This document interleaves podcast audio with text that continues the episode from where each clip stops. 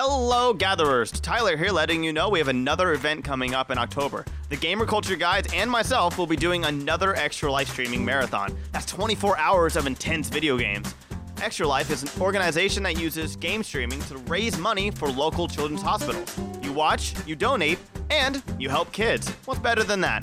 Since we're based in Orange County, all proceeds go to CHOC. The event will be on October 17th from 6 a.m. to 6 a.m. And the theme will be horror.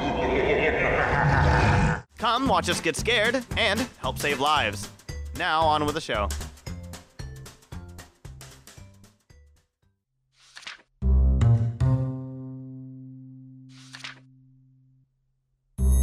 Welcome to the Indie Comics section. Join us as we take you through the pages of some of the best stories and art that is available in the comic book industry. From trivia to book discussions to interviews to insider looks, this is Indie Comics with Jeff.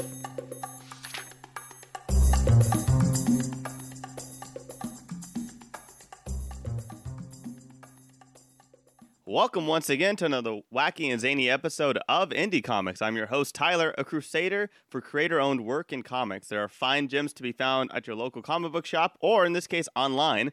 And let's go searching for them. And who's with me today? Tyler Page. All right, Tyler. And um, we know you, or I know you, from uh, Raised on Ritalin. It was a Kickstarter that you started from a webcomic series that was on your website. And one thing it kind of it kind of drew me because I'm severely ADHD, as everybody has heard multiple times on our podcast. Um, but uh, thank you for being here, and you're here via Skype, which is awesome. Um, oh, of course. Um, so, how did you get into webcomics? Um, mostly just out of necessity. Um, when I started, you know, when I got out of college and started doing um, comics, and kind of trying to break in, um, I was really heavily focused on print stuff, and that was you know, right around um, I graduated college in '99, so it was like right around 2000. So web comics were kind of starting to be a thing. Um, but as someone who grew up reading print comics, that's kind of where my focus was. Um, and just from, you know, going to conventions and meeting more and more people who were doing comics online, um, it just kind of, you know, made sense to start putting online whatever I was working on. And so, um, you know, like specifically in the case of Raised on Ritalin, because it was a much larger project and it wouldn't be available in print for, you know, multiple years. Um, and I wanted a sense of accomplishment um, and progress on it. I put, you know, each chapter up as I, as I finished it. That's awesome. That's awesome. That's great. Um, so when you kind of put your webcomics out there, how do you find an audience? Like, what do you do to kind of get people's attention and kind of notice? Um, to be honest, not much. uh, I'm not great at that side of things, and it's not one of those things that I very naturally work at. But um, you know, I, I jumped in um, in in print comics right away and kind of um, made a little bit of a splash. Started going to shows, got to know a lot of people. So when I um, started, I think the first thing that I really started putting online was the series called Nothing Better about a couple of college roommates it was just kind of through my you know natural all the, the links of people that i'd already met um, and kind of networked with at, at conventions and who were already interested in the books that i'd already put out. And it was okay hey look you know tyler's putting stuff online. Let's kind of pay attention to it. And i kind of kind of worked that way i guess. So who are your influences especially since uh, web comics are very different from like what you would read from dc or marvel right. or image. So who are oh. your influences when you were writing these? Well i mean the Ritalin project was kind of a really specific thing. Um, so maybe I'll I'll speak to that. That was a project I had kind of like tumbling around in my head for a while after I'd found these old medical records of mine, and um, I ran across the work of Darryl Cunningham, who did a book called Psychiatric Tales. Um, he was a I think a nurse on a psychiatric unit in, in England and had started work or writing about his experiences there. And that kind of it showed me like, oh, hey, somebody's doing something sort of along these lines, and he's doing it in an interesting fashion. Um, and then obviously, kind of on the didactic side of things, the work of Scott McCloud, obviously, in terms of explaining things through the form of comics. And I think that was, um, you know, from like a formal perspective, I had to think about the work from that from that perspective a lot because right when I got into it, there was a lot of organization involved. And I knew, like, for instance, the reason that the comic is in a nine panel grid is because I knew that would give me the most flexibility in terms of editing and organizing um, down the road when I had to, you know, move things around or take things out and so on and so forth. So um, those are two big ones. But I mean, outside of that, you know, growing up, I read, you know, Calvin Hobbes and Garfield, and I was a big fan of like the Jim Aparo Batman stuff, and you know, went through my Frank Miller phase in college and everything. So.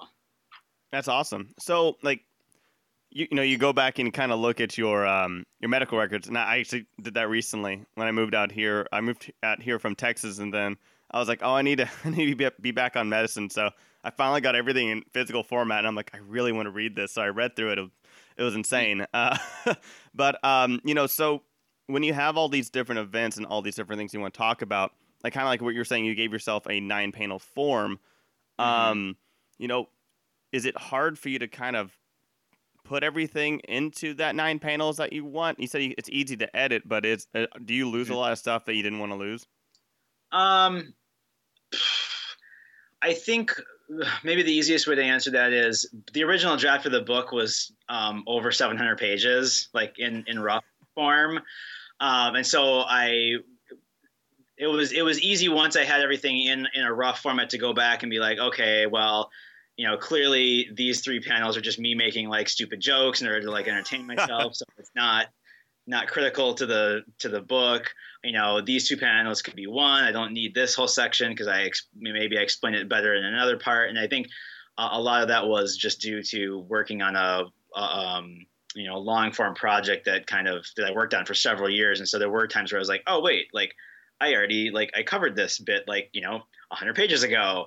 Uh, so that was one of the biggest challenges working on something that large and and to be honest it was really the organization of the information that i think was the hardest um, part of the project and i think once i you know i kind of like dove in and started working on it with this mental map and once i got up to you know around 100 pages i started to realize okay like i need a better handle on where i'm going with this and i just like i stopped drawing and writing for like three weeks and i just sat down with my notes and was like all right i need to break this out into you know like clear concise sections. Yeah. And once i kind of had that all figured out um, and had a better roadmap it was it was so much easier uh, going forward. That's awesome. Were, were there any like stories or um, instances that you just kind of didn't want to talk about on book or maybe like for me, I have done so many things that I don't want people to know about because I just I, one thing I didn't grasp the concept, or I wasn't concentrating, you know, and knowing mm-hmm. my actions and stuff like that.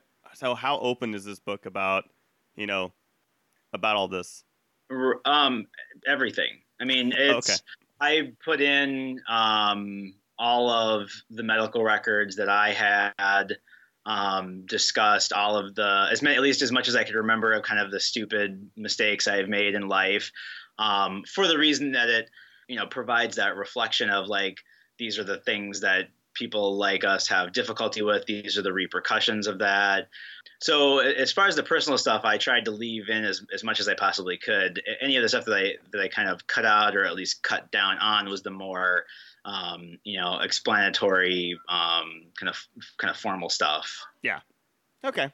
That's that's, that's really interesting because um, so did it take you a couple years to kind of just you know be okay with some of the stuff that you know or just you know handling and stuff like that because a lot of times when I when I first got diagnosed my parents didn't want to tell anybody they would just tell the teachers and that was it and they were afraid of anybody else knowing and they didn't even tell me until a couple years later you know Right. Um, yeah, it's one of the things I address a little in the in the book is, you know, when I was diagnosed, it was 1984, 1985, so it wasn't really kind of like even in the public sphere then. It was just sort of becoming sort of starting to become a thing. Um, and so yeah, I didn't even have a sense until I was much older what specifically that was like why I took a pill every morning. It was just, you know, um, my mom at some point said, you know, you just you need to take this medicine to help you, you know, sit still and focus at school. And that was kind of all they said. Or they talked about, you know, uh, it helping me, you know, calm down and this and that. But they never really gave it a label um, until I was much older. And my doctor was kind of the same way. And in some circumstances, uh, or, or, I mean, from some perspectives, I think that that was actually kind of a favor that they did me because then I wasn't worried about um, the label and kind of everything that goes along with it because I know some some kids that is an issue. Yeah. Um, So yeah.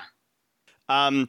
So like you know, are you creating this kind of to create awareness just for having people with ADD or ADHD, or just something for the for the people to relate to, or what what was kind of the most the big one? Um, kind of all those things. I mean, as I've gotten older, you know, you, you, get older, you get more mature, your interests change a little bit. I find I, I read a lot of nonfiction or what people call narrative nonfiction, where it's like you know the story behind the story kind of thing. Yeah. Um, or why why things are the way they are, how you know that why they become the way that they are, and I find that really fascinating.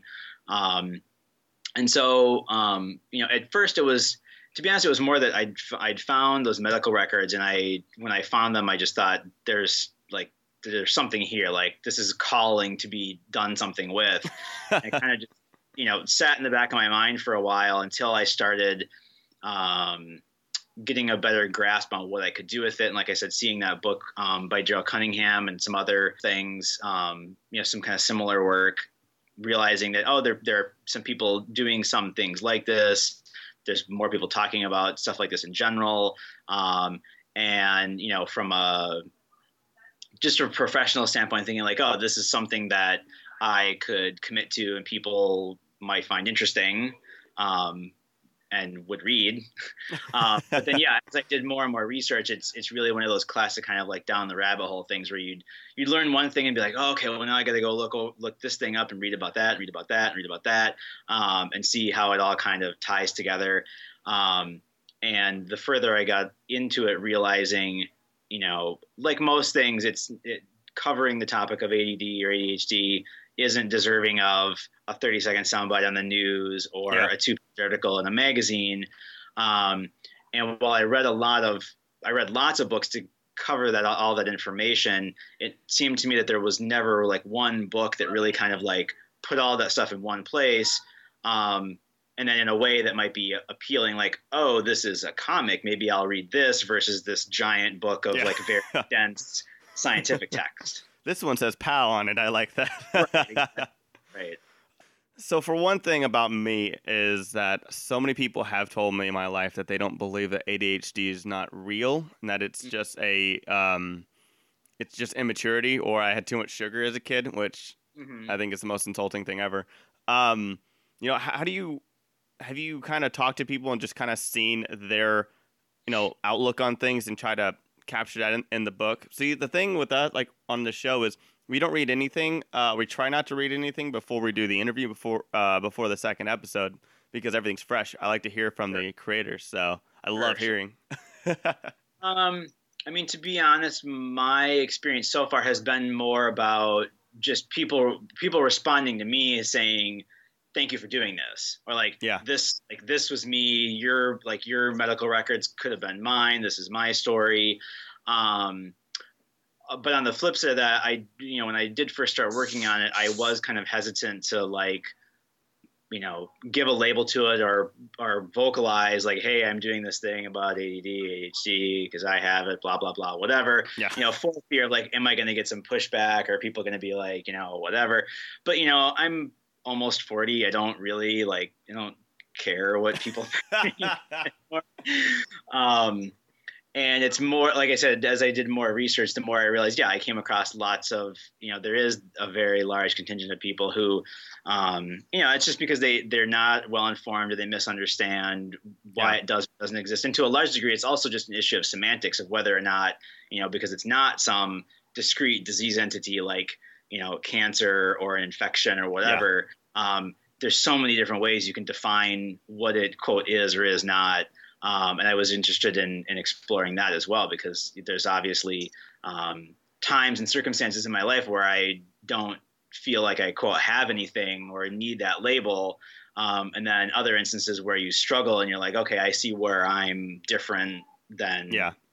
quote normal people, you know? yeah. But who wants to be normal? It's boring. Um, right.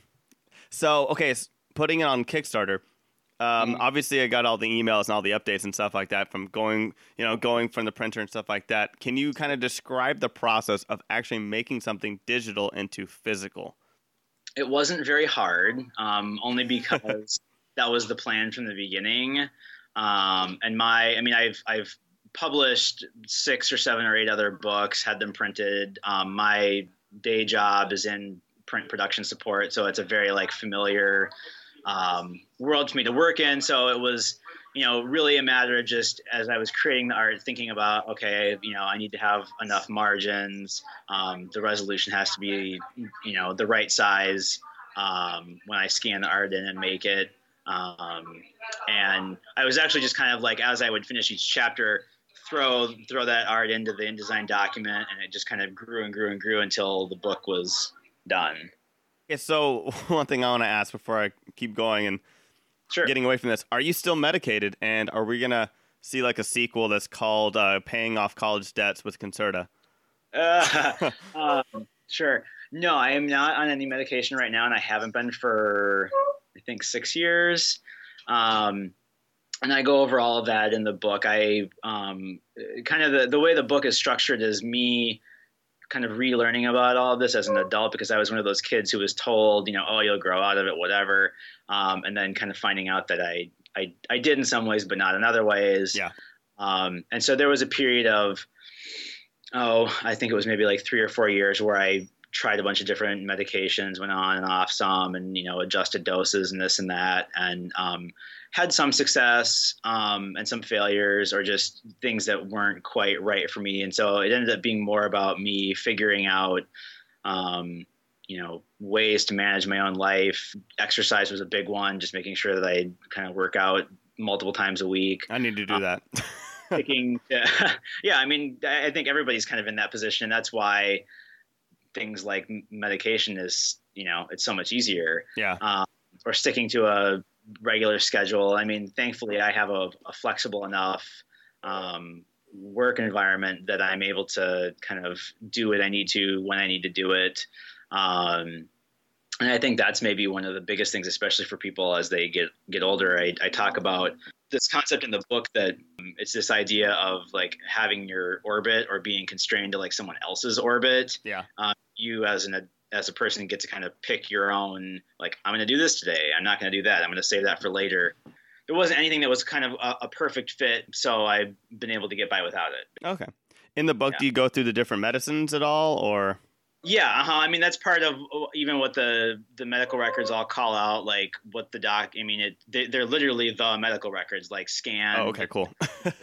Scan, so you can read like what my doctor or therapist or whoever wrote, like you know when a medication is prescribed, the dosage, and kind of like what you know, like follow up visits of like what my reactions were um, and our discussions surrounding that. I heard about it because somebody else was telling me about the Kickstarter, and then I saw the video, and I was like, okay, I don't want to know anymore. I just got, I, I'm picking this book, and I emailed you, and I'm so happy I did. So, and I'm so, I cannot wait. I think it comes, I think I'm getting it in two days in the mail, and, but then I'll be, but then this comes out next week. So then last week I got this package. um, so right, right. anyway, um, what comics do you enjoy reading? You're like, do you read indie comics or do you still read web comics and strips?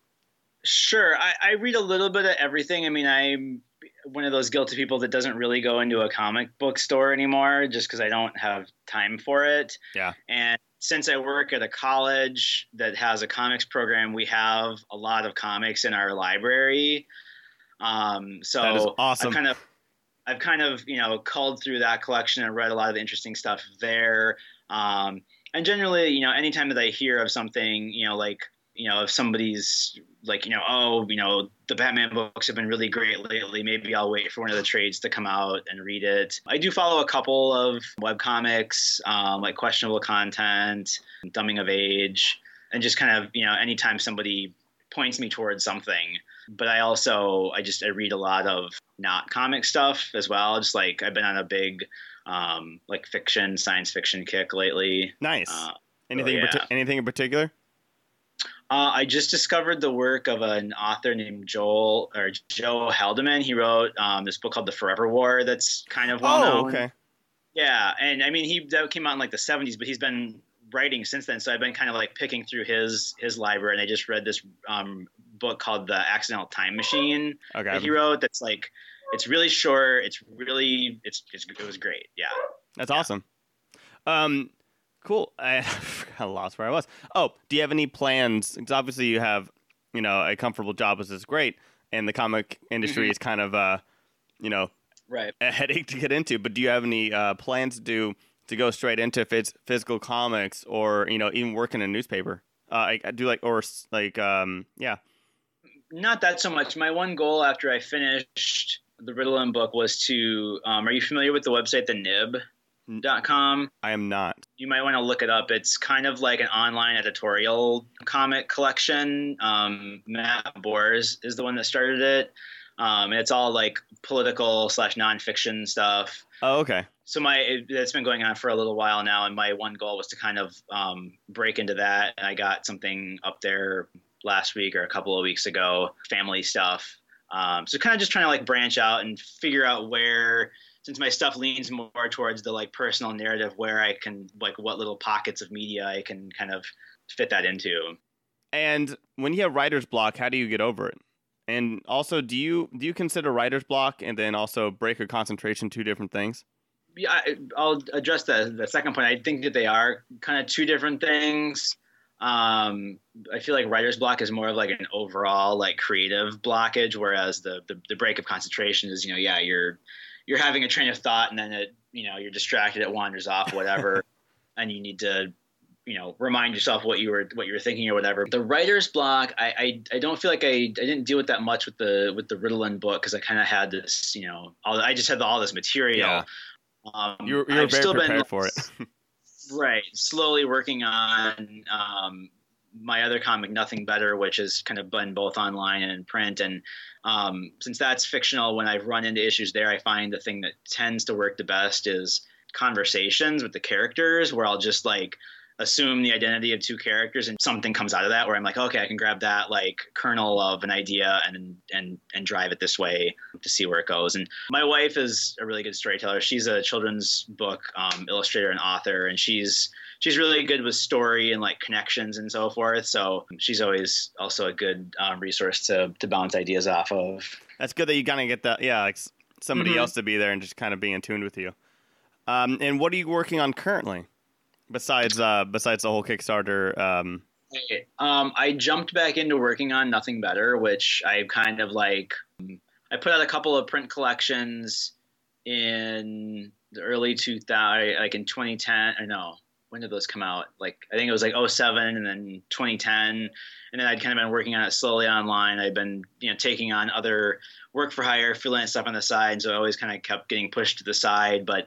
I have all these like you know scripts and outlines just in a drawer waiting, and and once I finished uh, the Ritalin book, I needed something else to kind of like cleanse my palate, I guess, of Yeah. that kind of. just jumped back into finishing up one of one of those chapters, and and so I think I'm going to kind of pick at that, and then also think of ideas for other um, you know kind of nonfiction stuff um, for the Nib because I liked um, that was a good experience working with them. I'd like to get some more stuff up on there, so.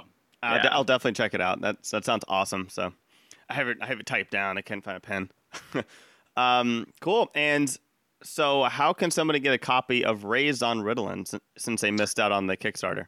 Right. So I actually I wasn't even thinking about the fact that we were doing this interview today, but I updated the store on my website um, today so that you can actually just order it directly from me right now.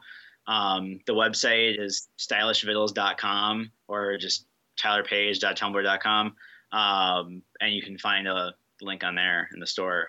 Awesome. Sweet. Mhm. Well, thanks for being here, man. I appreciate it. Um, thanks for tuning in. You- of course, you can uh, you can check out other shows and offerings on iTunes and visit our site, thegrandgeekgathering.com. Go ahead, subscribe, rate, and review us. Contact us on our site, and you can follow us on Facebook, tw- Twitter, Instagram, YouTube, all the stuff.